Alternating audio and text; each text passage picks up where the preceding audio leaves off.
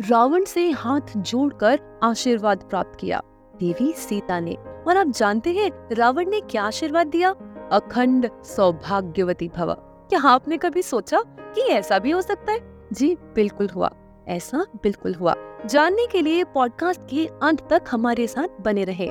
मैं हूँ एकता पाठक, और मेरी पॉडकास्ट अकथित रामायण के आज के खूबसूरत से एपिसोड में मैं आपका स्वागत करती हूँ। लंका पर चढ़ाई कर युद्ध को आरंभ करने से पूर्व प्रभु राम रामेश्वरम में शिवलिंग की स्थापना करना चाहते थे और इस कार्य को संपन्न कराने के लिए वह एक ऐसे पुरोहित को ढूंढ रहे थे जो वैष्णव भी हो और शैव्य परंपरा का पालन करना भी जानता हो। इस पर जामन जी बोले कि, हे प्रभु, इस वक्त हम समुद्र के तट पर हैं और हमारे चारों ओर घना वन है। ऐसे में वह एक व्यक्ति जो हमारा यज्ञ संपन्न करा सकता है, वह है ब्रह्मा जी के पुत्र ऋषि पुलस्त्य का पौत्र लंकापति रावण, जो कि विद्वान पंडित और पुरोहित भी है और महान शिव भक्त भी है।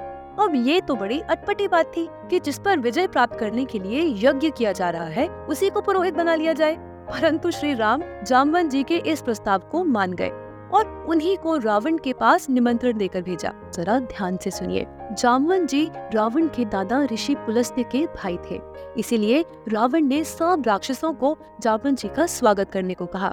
वे सब हाथ जोड़कर नगर की सड़कों पर खड़े हो गए और जामवन जी को रावण के महल तक पहुँचने का रास्ता बताने लगे। रावण ने जामवन जी के चरण छूकर उनका स्वागत किया। रावण बोला कि आप हमारे पितामह के भाई हैं और इसी नाते हमारे पूजनीय हैं। कृपा कर आसन ग्रहण करें। तब जामवन जी ने मुस्कुराकर आसन ग्रहण किया और रावण से कहा कि वे रावण के पास एक महत्वपूर्ण यज्ञ का पुरोहित बनने का निमंत्रण लेकर आए हैं। तब रावण ने उस यज्ञ के कारण को जानना चाहा और यह भी पूछा कि इस यज्ञ के यजमान कौन है? इस पर जामवन जी ने उत्तर दिया कि अयोध्या के राजकुमार श्री राम इस यज्ञ के यजमान है और सागर सेतु के निर्माण उपरांत उन्होंने शिवलिंग की स्थापना करने का विचार प्रकट किया है। इसी अनुष्ठान को पूर्ण करने के लिए वे ब्राह्मण विदज्ञ और शैव्य रावण को पुरोहित पद पर वरण करना चाहते हैं। मैं इसी का निमंत्रण लेकर आपके पास आया हूँ। यह सुनकर रावण हंस पड़ा और बोला कि क्या यह यज्ञ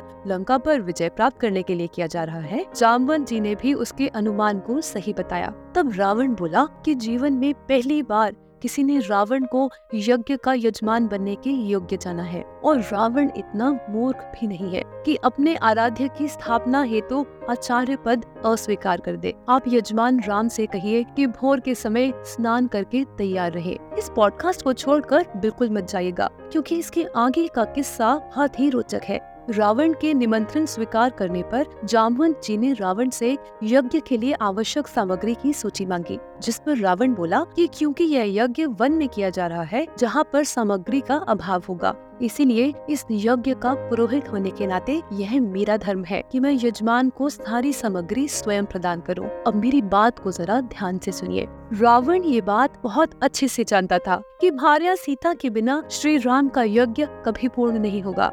आप उस ब्रह्म राक्षस के किरदार की खूबसूरती देखिए। यजमान होने के नाते उस यज्ञ को पूर्णतः संपन्न कराने के लिए रावण देवी सीता को भी साथ लेकर गया।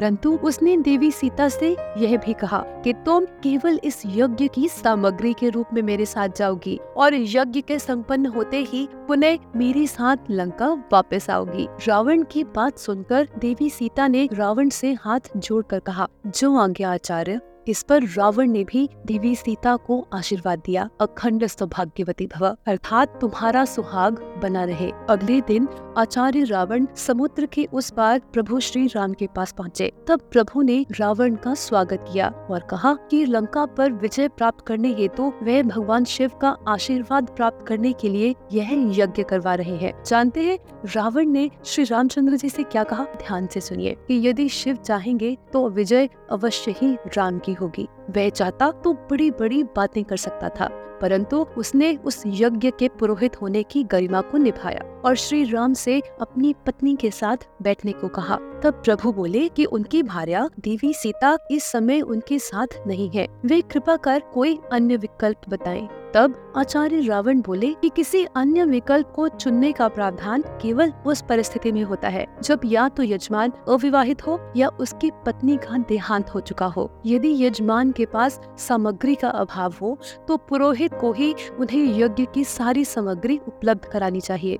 यह कहकर रावण ने विभीषण से पुष्पक विमान से देवी सीता को ले आने के लिए कहा। श्री राम ने अपनी भार्या देवी सीता के सहित उस यज्ञ को संपन्न किया और रामेश्वर में एक शिवलिंग को स्थापित किया, जिसे लंकेश्वर शिवलिंग के नाम से जाना जाता है। तब देवी सीता और श्री राम ने झुककर रावण को प्रणाम किया और आचार्य से उनकी दक्षिणा पूछी। इस पर रावण बोला कि आप इस समय अपनी नगर से दूर हैं और सोने की नगरी लंका के राजा को दे भी क्या सकते हैं? परंतु श्री राम के बार बार कहने पर रावण ने अपनी दक्षिणा मांगी कि जिस समय मेरी मृत्यु हो आप उस समय मेरी आँखों के सामने रहे। और इस प्रकार जब रावण की श्री राम के हाथों मृत्यु हुई तो प्रभु उसकी आँखों के बिल्कुल सामने थे। ये पॉडकास्ट मेरे लिए बहुत स्पेशल था। इसे रिकॉर्ड करते वक्त मेरी आँखों में आँसू आ गए। आप भी कमेंट सेक्शन में टाइप करके मुझे ज़रूर बताइएगा कि इसे सुनते वक्त आपको कैसा महसूस हुआ। अगले एपिसोड में ऐसी ही एक खूबसूरत सी कहानी लेकर मैं आपसे फिर मिलने आऊँगी। तब तक के लिए जय सिया राम।